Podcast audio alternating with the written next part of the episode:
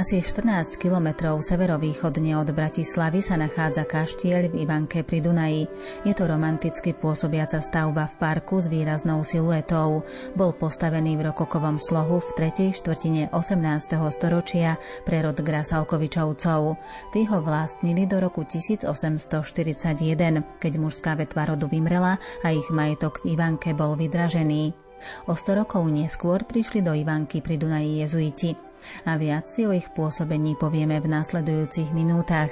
Príjemné počúvanie vám želajú Diana Rauchová, Marek Grimovci a Andrá Čelková.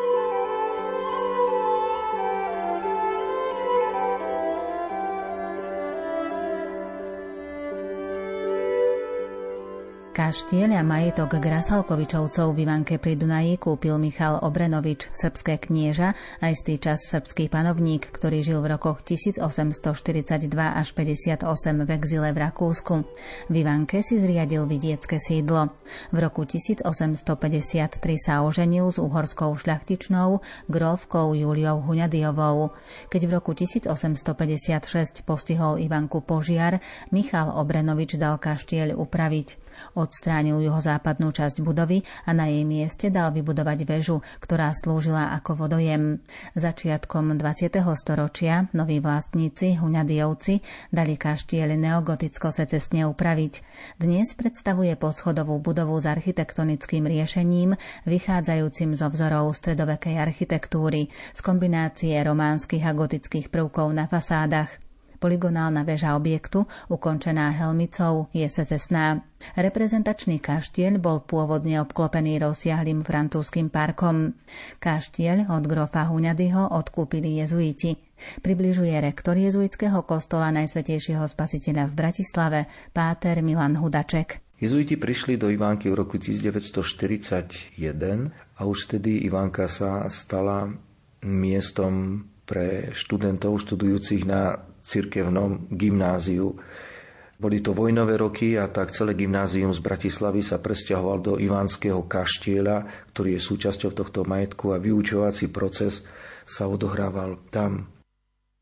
Chcem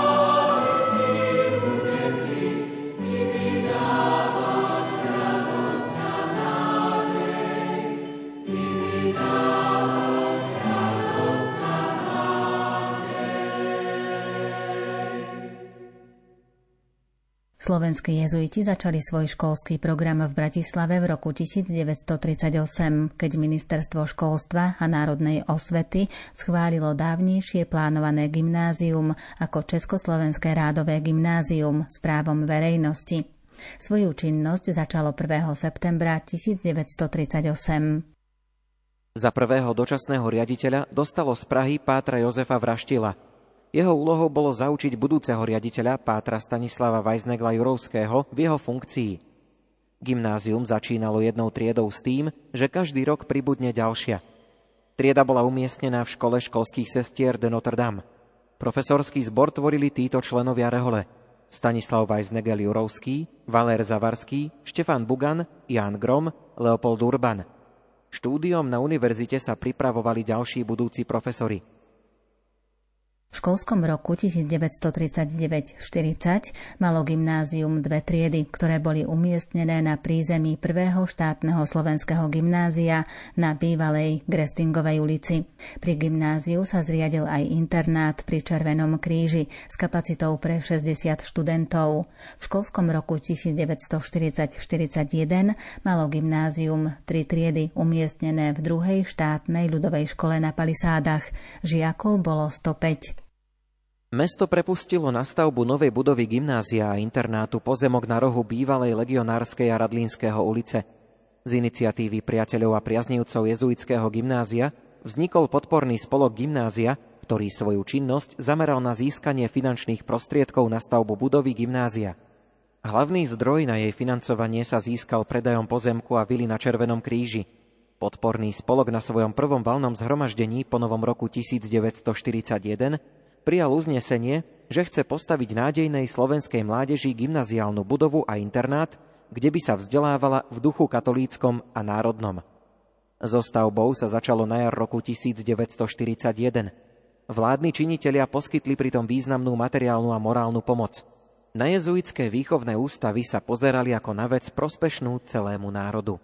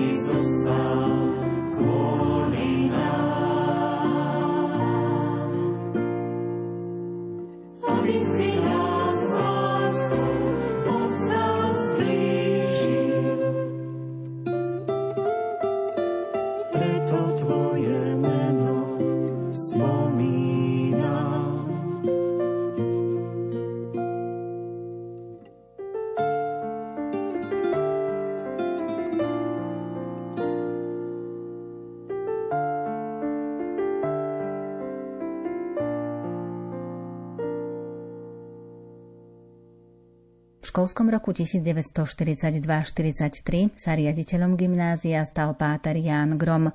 Gymnázium už malo 5 tried a popri jezuitoch vyučovali na ňom piati profesori laici. Stavba gymnázia pokračovala aj napriek ťažkostiam, ktoré vyplývali z vojnovej situácie, v ktorej sa zmietala celá Európa.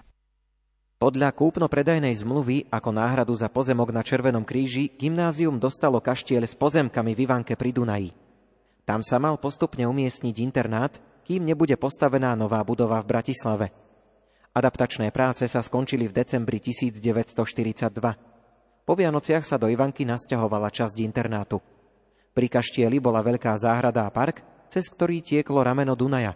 V školskom roku 1943-44 sa muselo gymnázium ešte raz sťahovať do ďalšieho provizória, do budovy cvičného gymnázia, kde dostalo do užívania celé jedno poschodie. Internát bol celý v Ivanke pri Dunaji. V lete roku 1944 sa do budovy internátu nasťahoval železničný rezort ministerstva dopravy. Novú budovu gymnázia obsadila nemecká armáda a zriadila v nej vojenskú nemocnicu. V zime sa musela vyprázdniť pre nemeckú armádu aj budova v Ivanke. Internát sa rozpustil, triedy gymnázia sa umiestnili v rezidencii na Kostolnej ulici, vyučovalo sa striedavo až do prechodu frontu v apríli 1945. Vyučovanie sa obnovilo v máji 1945, no vtedy všetky školy už boli poštátnené.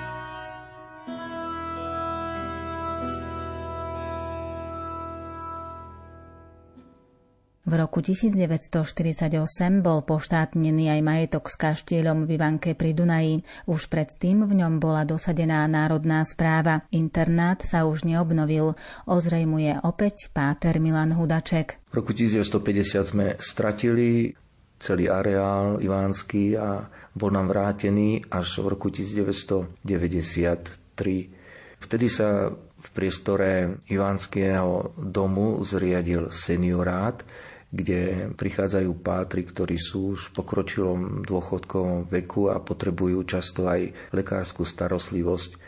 Je tam aj ambulancia, o ktorú sa starajú sestry františkánky. V súčasnosti je kaštieľ zrekonštruovaný a sídlia v ňom najmä dve inštitúcie.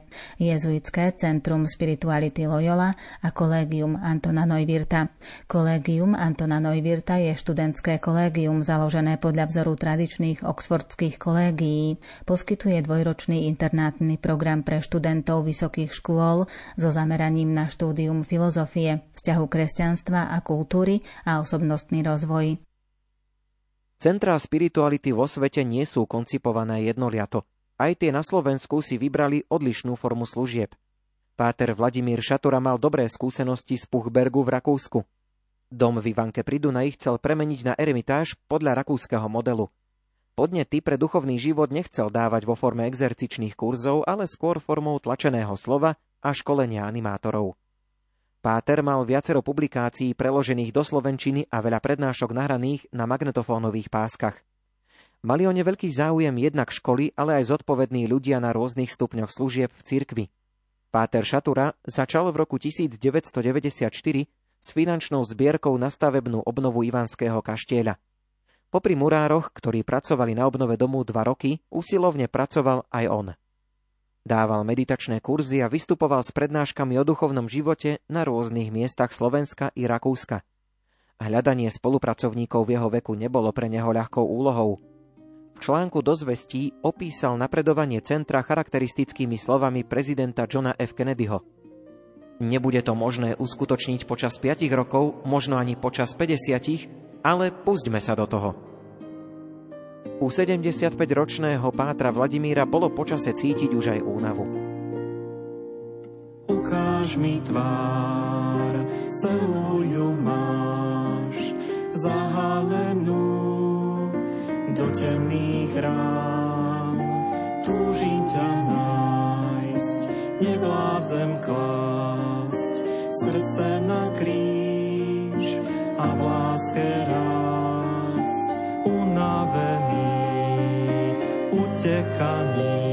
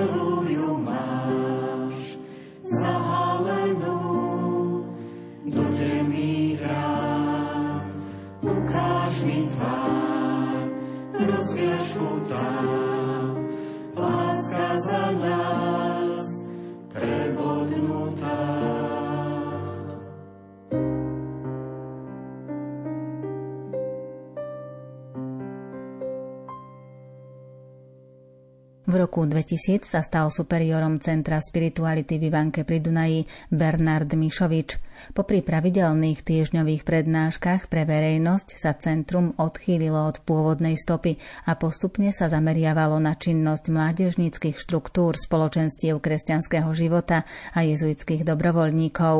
Čo bude s Centrom spirituality v Ivanke pri Dunaji ďalej, je neisté, vysvetľuje páter Milan Hudaček. Apoštolským dielom až donedávna bolo aj Centrum Spirituality, ktoré pripravovalo do tlače užitočné publikácie z ignacianskej formácie.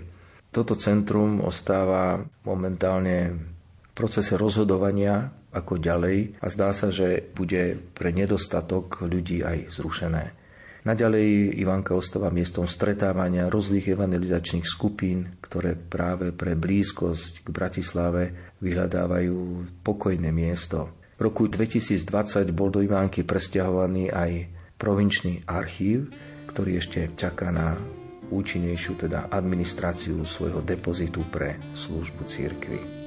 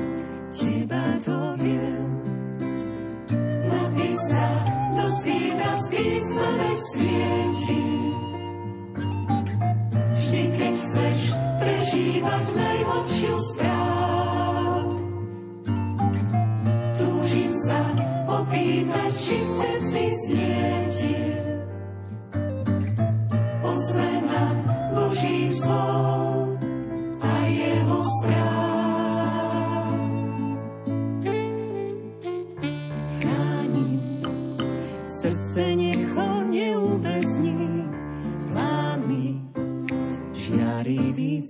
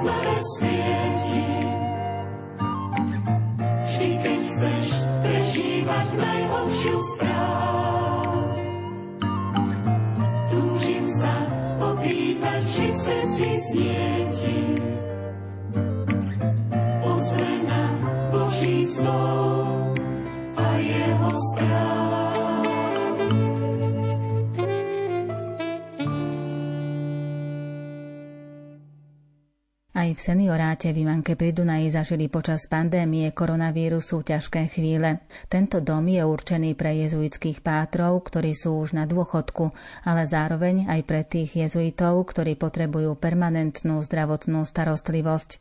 O týchto pátrov sa vzorne starajú sestry františkánky.